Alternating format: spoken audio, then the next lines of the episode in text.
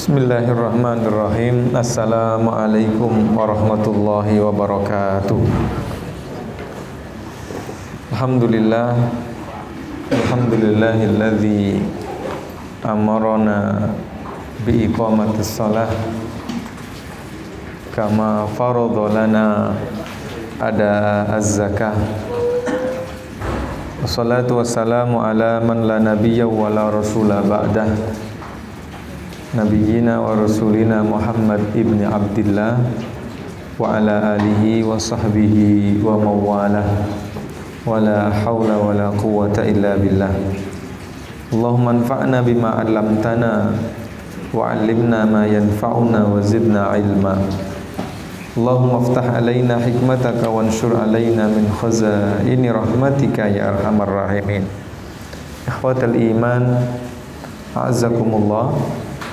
pada siang hari ini kita bersyukur nikmat yang tidak bisa dihitung kita dapat melaksanakan sholat duhur dengan berjamaah mudah-mudahan semua amalan ibadah yang kita lakukan kabul diterima oleh Allah Subhanahu wa taala menjadi amalan terbaik. Pada pagi hari ini, pada siang hari ini kita akan meneruskan pembahasan yang keenam tentang takwa. Ada lima hadis yang bisa kita baca, mudah-mudahan bisa kita selesaikan. Setelah pertemuan yang lalu kita membaca tentang ayat-ayat takwa. Sebelum kita memulai membaca hadis, saya ingin mengingatkan bahwa sesungguhnya dari ujung pangkal dari semua ibadah yang Allah syariatkan kepada kita ini untuk menghadirkan membentuk pribadi yang bertakwa. Salat Allah nyatakannya inna salata tanha anil fakhsya'i wal munkar. Orang membayar zakat pun juga supaya menjadi pribadi yang bertakwa. Khudh min amwalihim sadaqatan tutahhiruhum wa tuzakkihim biha wa salli alaihim. Inna salataka sakanul lahum. Wahai Nabi kata Allah wahai Muhammad ambillah zakat dari golongan orang kaya sebagai pembersih harta mereka pun juga sebagai penyuci jiwa mereka jadi zakat ini Allah tentukan sebagai media untuk membersihkan harta dan mensucikan jiwa. Sehingga harapannya harta yang kita capai ini betul-betul bersih. Mencarinya memang bersih. Cara mendapatkan rizkinya pun dengan bersih. Tetapi apabila tidak dikeluarkan zakatnya dia akan terkotori dengan bagian orang lain. Dua setengah persen itulah punya orang lain yang akan mengotori harta kita kalau tidak kita keluarkan. Itu sholat, itu zakat. Pun begitu juga dengan puasa. Kurang berapa lagi puasanya Pak? 13 hari lagi puasa Ramadan. Kalau THR-nya berapa hari lagi? Ibu-ibu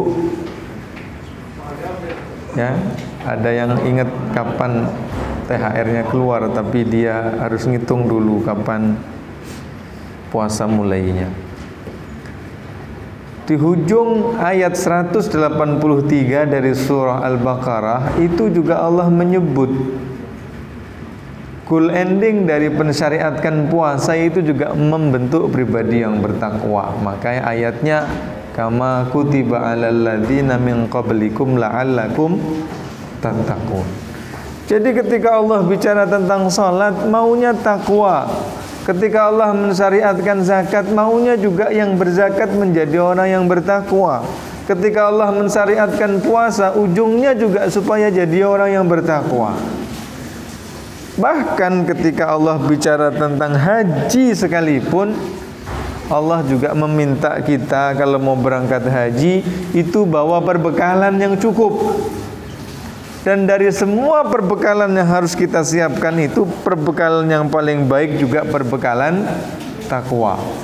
Wa tazawwadu fa inna khairaz zadi at-taqwa. Jadi takwa.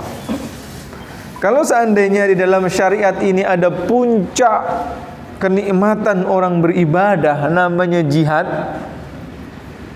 itu silahkan dilihat di dalam hadis yang ke berapa? 6 kitab Arba'in Nawawiyah itu disebut zirwatu sanamil Islam itu jihad. Jadi puncak keagungan, kenikmatan, kelezatan orang mengamalkan Islam itu jihad Itu Allah juga tidak akan menurunkan kemenangan dalam berjihad kalau tidak yang bertakwa. يا أيها الذين آمنوا قاتلوا الذين يلونكم من الكفار وليجدوا فيكم غلظة واعلموا أن الله مع المتقين jadi yang nggak bertakwa ya nggak menang. Kalau dalam konteks jihad. Itu takwa. Oleh karena itu sampai-sampai setiap hari Jumat Rasulullah memastikan supaya nasihat tentang ketakwaan ini tidak dilupakan. Sehingga dalam bahasa fikihnya para ulama mengatakan wasiat ketakwaan itu adalah rukun khutbah yang kalau tidak dibaca maka dia merusak khutbah sehingga batal Hadis yang pertama. An Abi Hurairah radhiyallahu anhu qala Daripada Abu Hurairah semoga Allah meridhoinya ia berkata Qila ya Rasulullah Ada orang yang bertanya kepada Rasulullah Dipertanyakan kepada Rasulullah Ya Rasulullah Man siapa akramun nasi Manusia yang paling sempurna manusia yang paling mulia? Akram karim. Al-Quran Al-Karim. Ya Rasulullah Siapakah manusia yang paling mulia Yang paling sempurna Yang paling baik Kala menjawab siapa dia Nabi Muhammad sallallahu alaihi wasallam atqahum mereka yang paling bertakwa itulah yang paling mulia Siapa yang paling sempurna ya Rasulullah yang paling bertakwa di antara kalian, di antara mereka? Faqalu maka para sahabat kemudian bertanya, berkata, "Laisa an hadza" Bukan tentang ini ya Rasulullah nas'aluka kami bertanya. Konteks pertanyaan kami enggak kayak begitu ya Nabi, kata sahabat. Kala maka kemudian Rasulullah menjawab, "Fa Yusuf." Kalau begitu Yusuflah yang paling sempurna. Kalau begitu Yusuf yang paling mulia. Kenapa? Nabiullah. Dia itu rasul. Dia itu nabinya Allah. Ibnu Nabiyillah, anak dari seorang nabinya Allah. Ibnu Khalilillah, dia ini cucu dari kekasihnya Allah jadi kiai, bapaknya kiai, kakeknya kiai. Hebat nggak tuh turunan tuh? Ada seorang kiai punya anak, anaknya jadi kiai. Anaknya ini punya anak lagi, jadi kiai lagi. Jadi tiga generasi jadi kiai. Hebat nggak keturunan? Nah itu Yusuf.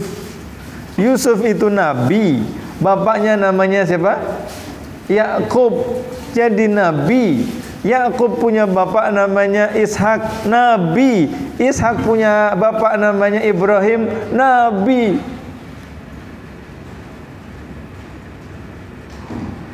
Baik-baik belaka itu. Ya. Kenapa kok baik ya? Sebab kadang-kadang itu ada kiai tapi anaknya jadi tukang domino. Kadang-kadang ada kiai tapi bapaknya pemabuk ada ya gitu ah, tapi ini lempeng baik belaka semua Nabiullah ibnu Nabiillah ibnu Khalilillah. Jadi baik kalau ada yang kayak begini jadi mantu. Kalau maka para sahabat bertanya, "Laisa an hadza nas'aluka ya Rasulullah?" Pertanyaan kami arahnya enggak kayak begitu. Jadi para sahabat itu Nabi itu membuka ruang untuk berdiskusi. Sewibawa-wibawanya orang, sekharisma-karismanya orang, itu tetap juga harus membuat nyaman sekelilingnya. Itu Nabi. Itu Nabi. Kan nggak ada orang yang lebih wibawa daripada Nabi. Ya, meskipun demikian para sahabatnya itu memungkinkan untuk berdiskusi sama Nabi. Maka kemudian Nabi menjawab lagi, Fa'an ma'adinil Arab Apakah yang maksudkan Apakah yang kamu maksudkan ini adalah tentang keturunan Arab Fa'an ma'adinil Arabi tas'aluni. Apakah tentang Apa ya disebutnya? Ma'adin itu um, Logam mulia Itu namanya ma'adin. Jadi maksudnya setiap kabilah itu memiliki keturunan yang mulia. Di setiap kabilah itu pasti ada keturunan-keturunan yang mulia. Sehingga Nabi oh maksudnya apakah yang kamu maksudkan itu adalah tentang keturunan orang-orang Arab jahiliyah itu yang kamu maksudkan. Maka Nabi kemudian mengatakan khiyaruhum orang yang paling baik di antara mereka fil jahiliyati pada saat era jahiliyah itu khiyaruhum fil Islam pun juga akan menjadi orang terbaik di kalangan mereka di era Islam. Idza faqihu kalau mereka itu memiliki penghayatan terhadap Islam. Seolah Allah ingin seolah Nabi ingin mengatakan kalau Abu Sofyan itu mulia lantaran keturunannya, kalau Abu Jahal itu mulia gara-gara keturunannya kaum Quraisy di Arab pada ketika itu, kalau Abu Talib itu mulia lantaran memiliki garis keturunan mulia pada ketika itu di era jahiliyah, mereka akan menjadi baik juga kalau masuk Islam. Tapi kalau tidak pun tidak walaupun garis keturunannya mulia illam yafqahu tetapi tidak memiliki pemahaman penghayatan terhadap Islam pun enggak menjadi orang yang baik. Jadi Nabi tidak menegasi bahwa orang itu memiliki standar kemuliaan berdasarkan keturunan. Dibiarkan memang begitu tradisinya. Tetapi Nabi menegaskan semuanya itu tidak berlaku kalau tidak paham terhadap Islam jadi yang dianggap baik oleh masyarakat dengan standar apa tadi? Keturunan itu dibiarkan oleh Nabi. Psikologinya dibiarkan sebab kalau itu ditutup itu dinegasikan, dinafikan nama Nabi, itu nanti jadi masalah. Walau bagaimanapun kadang-kadang kita ini berinteraksi sama orang berdasarkan siapa dia, berdasarkan keturunan apa dia. Tetapi yang harus di highlight di sini adalah ida faqihu. Kalau mereka ini memiliki ketakwaan. Makanya Bilal bin Rabah memiliki keturunan yang suram karena dia ini budak bekas budak dan kalau budak pasti bukan keturunan Arab dia dari Habasyah Ethiopia. Orang Ethiopia itu Pak bukan hanya sekedar di masa perbudakan. Sampai era milenium seperti sekarang pun orang negro itu dianggap kulit nomor berapa? Baris nomor berapa? Coba. Bayangkan kalau orang masa milenium yang pemikiran terbuka tuh masih punya pemikiran kayak begitu bisa dibayangin kayak bagaimana waktu perbudakan itu ya Pak ya? Kawan-kawan kita bilang kita ini udah kita ini beda. Apa yang membuat kita beda? Kulit kita emang beda. Kulit inilah yang sering membuat kita bermasalah kata mereka. Kita punya pengalaman berinteraksi dengan orang-orang hitam. Negro kayak begitu. Nah, oleh karena itu maka kemuliaan seseorang ditentukan oleh ketakwaannya, tidak ditentukan oleh itu-itunya. Tetapi meskipun demikian, cara Rasulullah berkomunikasi tidak langsung menegasi, menafikan bahwa memang di tengah masyarakat itu faktanya ada orang yang dimuliakan gara-gara keturunan-keturunannya. Tetapi standar yang paling dijadiin sebagai ukuran adalah inna akramakum indallahi atqakum. Itu hadis yang pertama. Makanya contoh kayak Umar dia bisa memposisikan diri ketika jahiliyah dia kayak begitu musuhnya ketika sudah menjadi Islam begitu gagahnya membela Islam. Nah, itu namanya khiyarukum fil Islam, khiyaru maaf, khiyaruhum fil jahiliyah, khiyaruhum fil Islam. Orang yang terbaik memang Abu Bakar Umar bin Khattab ketika di jahiliyah memang orang mulia dan terbaik di depan kalangannya. Tetapi ketika sudah masuk Islam pun dia juga pada akhirnya di depan juga. Makanya khiyaruhum fil Islam maaf khiyaruhum fil jahiliyah khiyaruhum fil Islam. Sebab ada orang yang memilih jalan nggak kayak begitu. Dulu ketika masih nakal ya ini musuhnya luar biasa musuhin Islam. Tapi ketika sudah taubat sudah berhijrah dia menjadi pribadi yang lembut sampai-sampai ketika Islamnya ini ada yang ganggu dia pun pun nggak bisa melawan padahal dulu dia ngelawan Islam sekarang tidak bisa membela Islam. Maka preman dulu itu ketika udah masuk Islam semestinya masih dipakai juga gaya premannya itu. Supaya apa? Supaya preman nggak berani macam-macam sama Islam. Al hadidu bil hadidi yuflah. Katanya orang Arab itu besi sama besi itu akan bertanding. Dan besi itu hanya bisa dipenggokkan ketika lawannya besi juga begitu. Hadis yang kedua, an Abi Sa'id Al-Khudri radhiyallahu anhu anin Nabi sallallahu alaihi wasallam qala. Abu Sa'id Al-Khudri meriwayatkan bahwa Nabi bersabda, "Inna dunya hulwatun." Sesungguhnya dunia itu manis. Hadiratun ranum, warnanya hijau, royo-royo. Memang enak Pak ya dunia itu. Yang dunianya sempit ya hidupnya suram juga. Betul Pak ya? Betul nggak Pak? Bapak ini dunianya yang hijau apa yang suram? Hah? Apa yang manis apa yang pahit? Itu dunia. Manis. Saking manisnya sampai gula darahnya lebih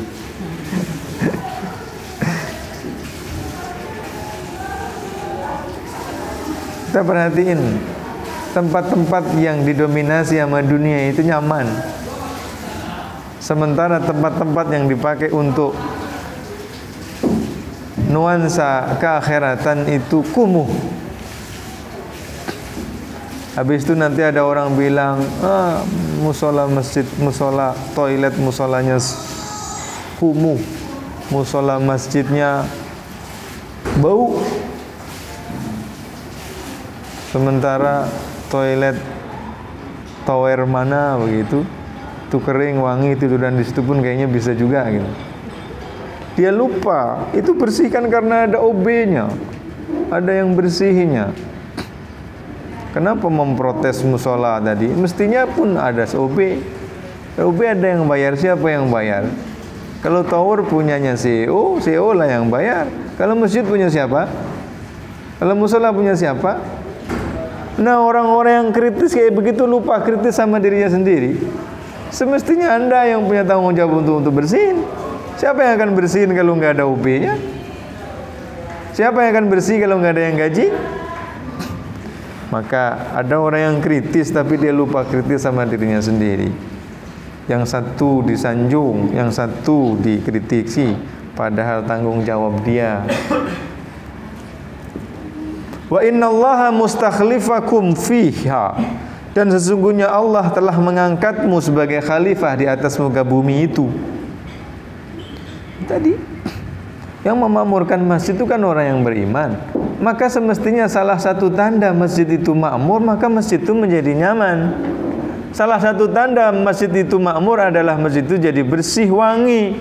Nah sekarang siapa yang memakmurkan? Enggak ada. Kalau enggak ada orang yang memakmurkan, mana ada orang beriman kalau begitu? Innama ya'muru masajidallahi man amana billah wal yaumil akhir wa iqamis salah wa ataz zakah wa lam yakhsha illallah. Itu tanda orang beriman memakmurkan masjid.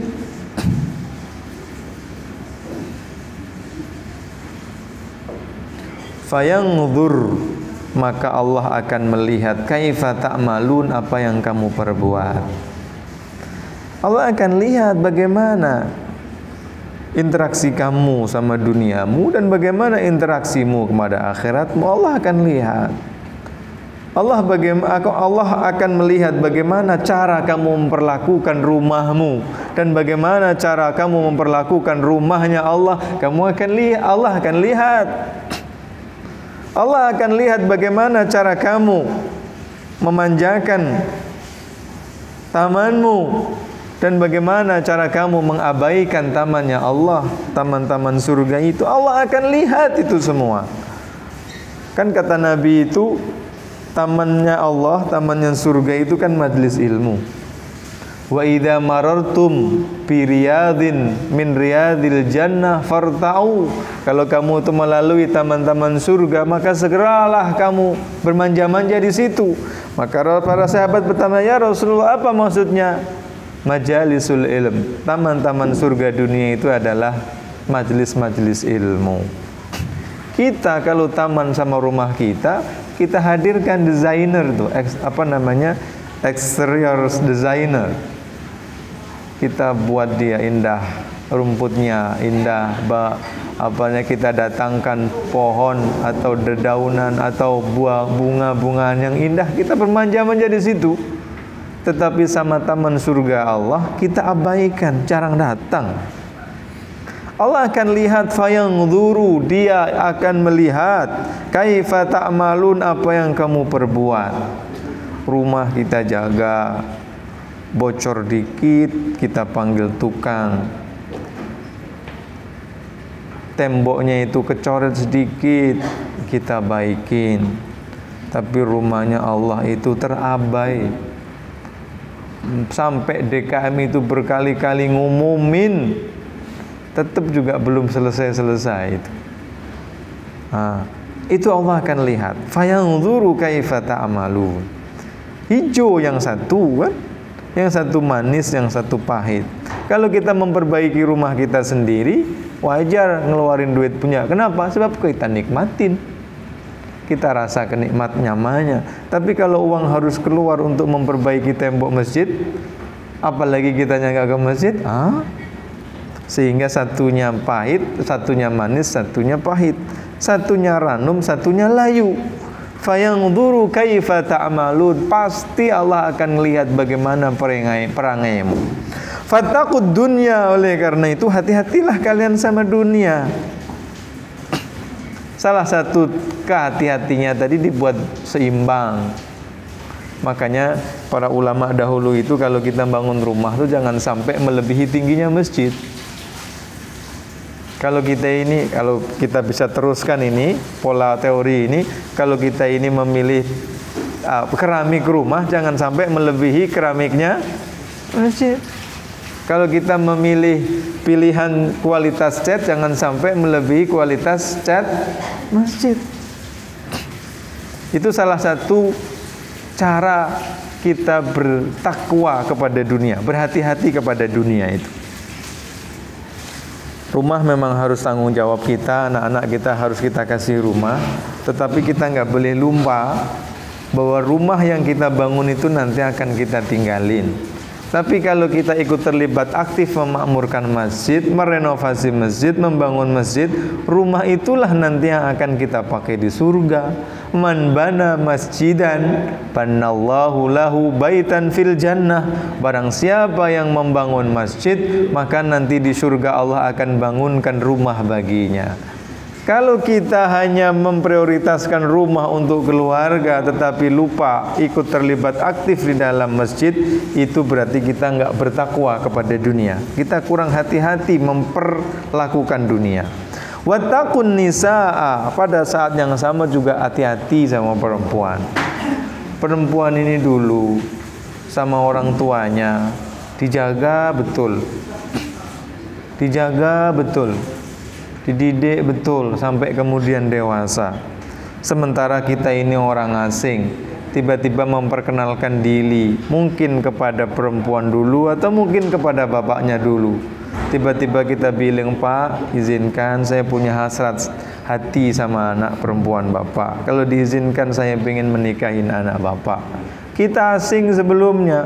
Orang tua itu orang tuanya, mertua kita, calon mertua itu kira-kira deg-degan atau percaya aja langsung.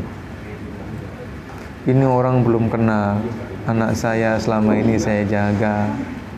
Mau les saja nggak saya perbolehkan berangkat pulang sendiri, saya jemput. Sekarang tiba-tiba ada laki-laki asing pengen mempersunting. Nanti kalau sudah saya izinkan, kira-kira nanti anak itu bah anak saya perempuan ini bahagia enggak? Kira-kira nanti akan disakiti apa enggak? Kita nggak bisa ngerasa kecuali nanti ketika kita udah punya anak perempuan dewasa. Makanya perhatikan setiap kali ada perkawinan di perlaminan itu bapak mertua itu nangis kalau ibunya mungkin lega, nggak ada yang ngerepotin. Selama ini berantem terus sama ibunya. Tapi kalau bapaknya itu nangis, itu Padahal kalau nggak ada yang ngelamar pun dia sedih juga. Anak saya udah umur 26, 28, belum ada yang ha. Tapi giliran sudah ada yang mempersunting, mengkhidbah, kemudian dinikahi, dia pun nangis juga.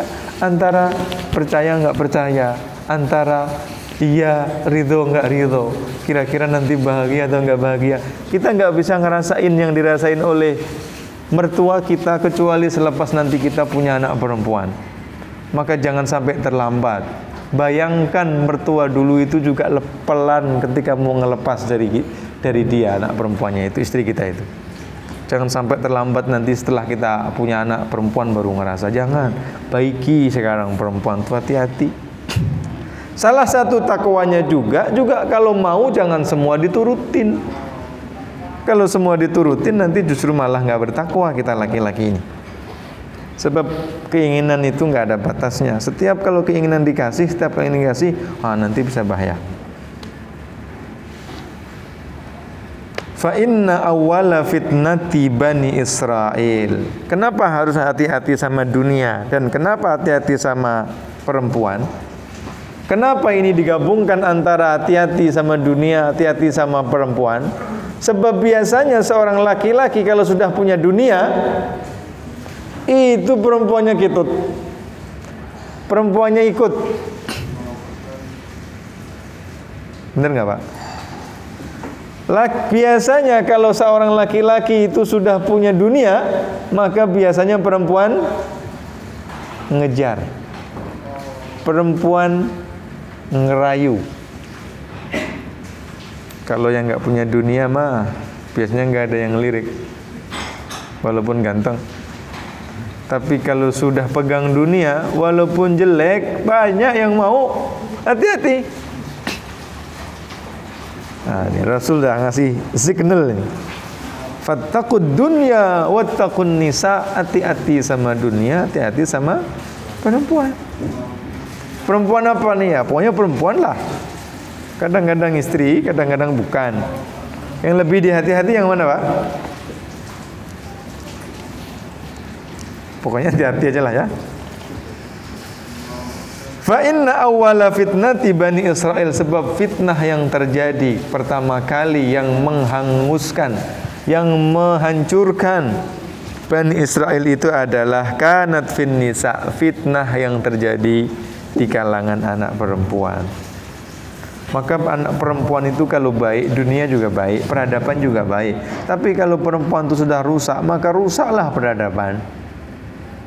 laki-laki itu sejahat apa pun kalau perempuannya itu punya harga diri terjaga tapi seorang laki-laki sealim apa pun tapi kalau di tengah-tengah peradaban masyarakat perempuannya itu rusak rusaklah laki-laki tadi. Yang ngerayu memang yang laki-laki tetapi yang membuat laki-laki merayu itu perempuan. Betul nggak pak? Saya nggak punya pengalaman. Bapak betul nggak? Nggak mau ngaku juga bapak ya? Sama seperti saya Hadis yang ketiga, An Ibni Mas'ud radhiyallahu anhu anna Nabiy sallallahu alaihi wasallam kana yaqul. Ibnu Mas'ud menceritakan dulu Nabi pernah bersabda, Allahumma inni as'alukal huda. Ya Allah, aku minta kepadamu itu petunjuk, wat tuqa dan ketakwaan, wal afafa dan kesucian diri, wal ghina dan perasaan kaya, merasa cukup. Ada empat perkara yang doa ini selalu diucap oleh Rasulullah SAW yang pertama minta petunjuk mana yang baik mana yang enggak. Mana yang benar mana yang salah. Mana yang halal mana yang haram. Minta doa ini banyak-banyak. Khususnya yang terlibat di dalam pos-pos sensitivitas yang bernama uang. Meskipun dia kering tapi disebutnya basah. Ya? Yang banyak uangnya disebut basah Padahal uang itu kering. Gak, tahu kenapa alasannya kayak begitu. Maka minta petunjuk itu. Mana ini amplop yang halal, mana amplop yang haram. Mana tanda tangan yang benar, mana tanda tangan yang salah. Mana tanda tangan yang membawa anak buah kepada uh, kebaikan dan mana tanda tangan yang membuat anak buah kepada kemungkaran. Dimintain Allahumma inna Allahumma inni as'alukal huda. Kalau kita mau meminta untuk bersama keluarga tambah nun saja. Allahumma inna nas'aluka. Kalau saya ana as'aluka. Kalau kita menggunakan nun kemudian kita niatkan untuk anak istri kita, maka mereka juga akan dikasih petunjuk ini sama Allah. Wattuqa dan ketakwaan perasaan takwa itu kalau saya boleh disebut sebagai signal. Signal azab itu takwa. Jadi kalau melakukan sesuatu kemudian nanti merujuk kepada adab berbunyi itu signalnya. Oh jangan. Nah, itu namanya takwa nih. Kalau ada perbuatan menuju kepada kebaikan kok kita males-males alarmnya pun bunyi. Bangun itu baik buat. Nah itu takwa Perasaan sensitivitas itulah yang disebut dengan takwa. Wal afafa kesucian diri.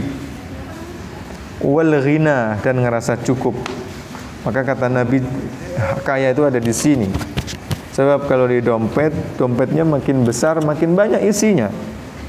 Dan kalau nggak ngerasa cukup, memang nggak cukup-cukup itu.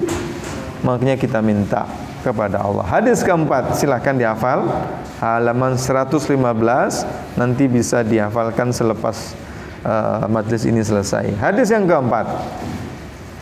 Sami'tu Rasulullah sallallahu alaihi wasallam yaqulu kata Abi Tharif Dulu Nabi pernah bersabda, "Man halafa ala yaminin, barang siapa yang berjanji untuk melakukan sesuatu, bahasa gampangnya begini, barang siapa yang nazar melakukan sesuatu, Thumma kemudian ro'a melihat atqalillah yang lebih bertakwa untuk Allah minha daripada nazar tadi falyati taqwa maka hendaklah dia lakuin. Ini paling tidak ada dua mana. Ada orang yang dia ini bernazar dengan sesuatu yang diharamkan. Kan nggak boleh itu. Misalin kalau jago saya menang, saya akan potong apa nih kelingking saya. Dan ternyata menang jagoan saya. Baik yang di legislatif maupun yang di pilpres. Mungkin kan? Mungkin ada orang tuh ternyata menang Man halafa ala yaminin barang siapa yang bernadar untuk melakukan sesuatu padahal sesuatu ini dosa Thumma ra'atko kemudian pada akhirnya dia tahu bahwa ini memang nggak boleh. Akhirnya diganti Allah saya nyembelih kambing sajalah dan saya akan sedekahkan saya akan panggil Pak Ustadz untuk nyembelih kemudian dimasak kebuli kemudian dibagikan ke tetangga kanan kiri falyati ta'wa maka yang kedua tampil. Jangan korbankan ini sebab ini haram. Yang kedua kalau ini paling tidak dua ya.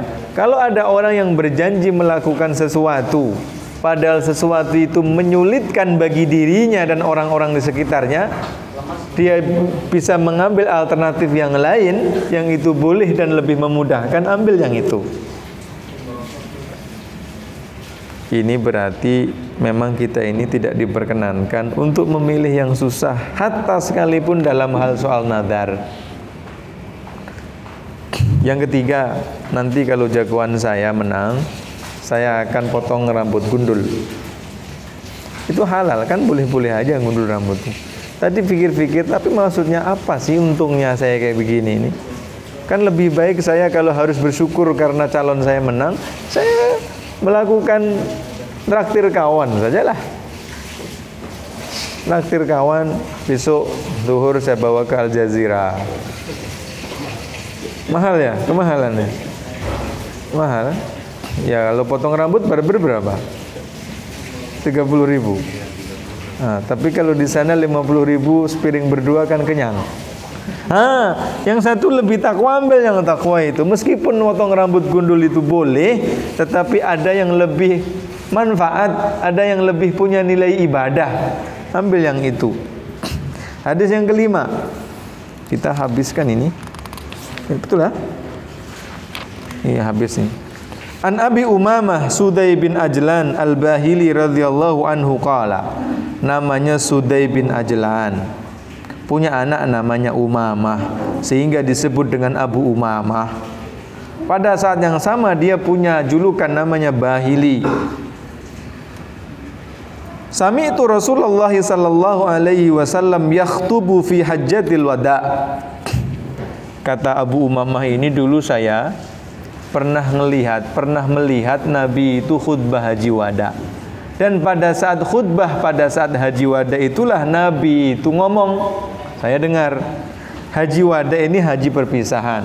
Padahal Nabi itu haji cuma sekali ini. Ini sekali-kalinya dan yang terakhir kalinya. Disebut haji wada karena memang selepas ini Nabi nggak pernah haji lagi. Satu. Disebut haji wada karena selepas ini Nabi itu mau meninggal dunia. Dua. Sehingga disebut haji wada. Orang kalau perpisahan itu kan sebelumnya sudah melakukan apa-apa. Kalau haji perpisahan berarti sebelum-sebelumnya sudah pernah haji, tapi Nabi ini nggak pernah haji. Oleh karena itu kewajiban kita melakukan haji seumur hidup itu cuman sekali bagi yang mampu. Kalau seandainya selepas itu mampu lagi, nggak wajib lagi sudah ngapain? Ya terserah. Mau haji lagi? Ya boleh, tapi nggak masuk dalam kategori wajib. Mau umrah? Boleh. Mau ngasih makanan yatim nggak dilarang. Mau nyekolahin anak yatim ke pesantren boleh. Tapi dibuat haji juga boleh. Apa kata Nabi ketika haji wada itu? Ittaqullaha. Hendaklah kalian berhati-hati. Bertakwa kepada Allah. Berhati-hati kepada Allah itu ya yang disuruh dibuat. Yang dilarang ditinggalin. Itu namanya hati-hati sama Allah. Jadi betul-betul diperhatikan aturan dan regulasinya Allah itu. Wasallu khamsakum. Salat lima waktu kamu harus beres. Wahai kalian sahabat-sahabatku, jangan pernah engkau menyanyiakan salat yang lima waktu itu. Salatlah lima waktu dengan beres. Wasumu syahrakum. Puasa pula pada bulan Ramadan. Ramadan beres. Kalau yang lain-lain kalau enggak ya terserah. Itu sunnah. Kalau ayyamul bid puasa puasa. Kalau hari ini Senin dan Kamis mau puasa puasa. Tapi kalau enggak juga juga enggak apa-apa.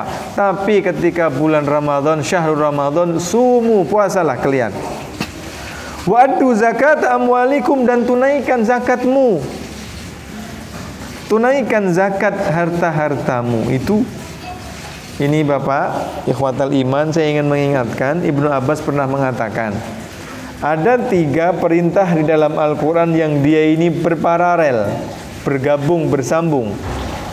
Kalau salah satu di antara duanya itu tidak dilakuin, maka kedua-duanya tidak diterima oleh Allah. Tiga ini yang pertama adalah taat Allah sama taat Rasul.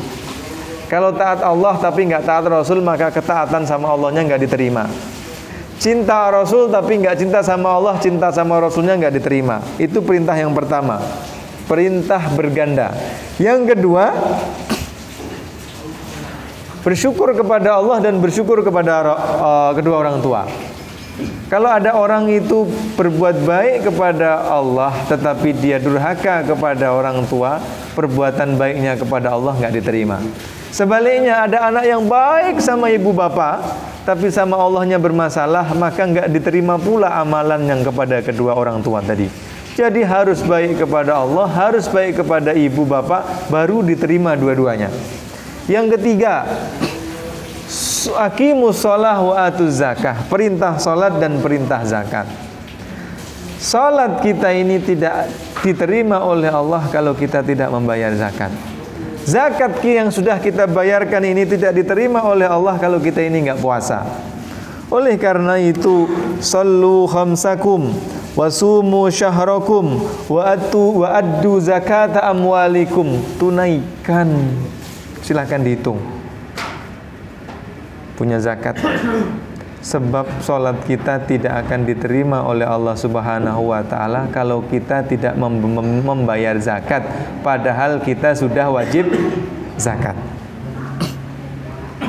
Wa atiu umaraakum, taatilah pemimpin kamu. Tadi kan atiullaha wa atiur rasul wa ulil amri minkum taat sama Allah, taat sama Rasul dan juga ulul amri. Ketika taat kepada Allah mutlak. Ketika taat kepada Rasul mutlak sehingga bunyinya atiullah wa atiu Rasul diulang atiunya. Tetapi ketika pemimpin umara ulil amri minkum Allah nggak menyebut atiu lagi tetapi langsung wa ulil amri minkum. Seolah Allah ingin bilang taat sama Allah itu mutlak. Taat sama Rasulullah itu mutlak. Kenapa? Sebab Allah dan Rasul nggak pernah melakukan kesalahan. Tetapi kalau taat sama pemimpin itu nggak mutlak. Kenapa? Sebab mereka manusia punya peluang untuk melakukan salah dan kita tidak diperkenankan untuk nurut pada hal yang salah. Atiullah wa atiur Rasul baru wa ulil alminkum tadkhulu jannata rabbikum. Kalau sudah kamu lakuin itu semuanya, maka silahkan Anda masuk ke surga milik Tuhanmu. Jannata rabbikum. Ini yang bisa saya sampaikan 1258. Mudah-mudahan tidak ada pertanyaan. Assalamualaikum warahmatullahi wabarakatuh.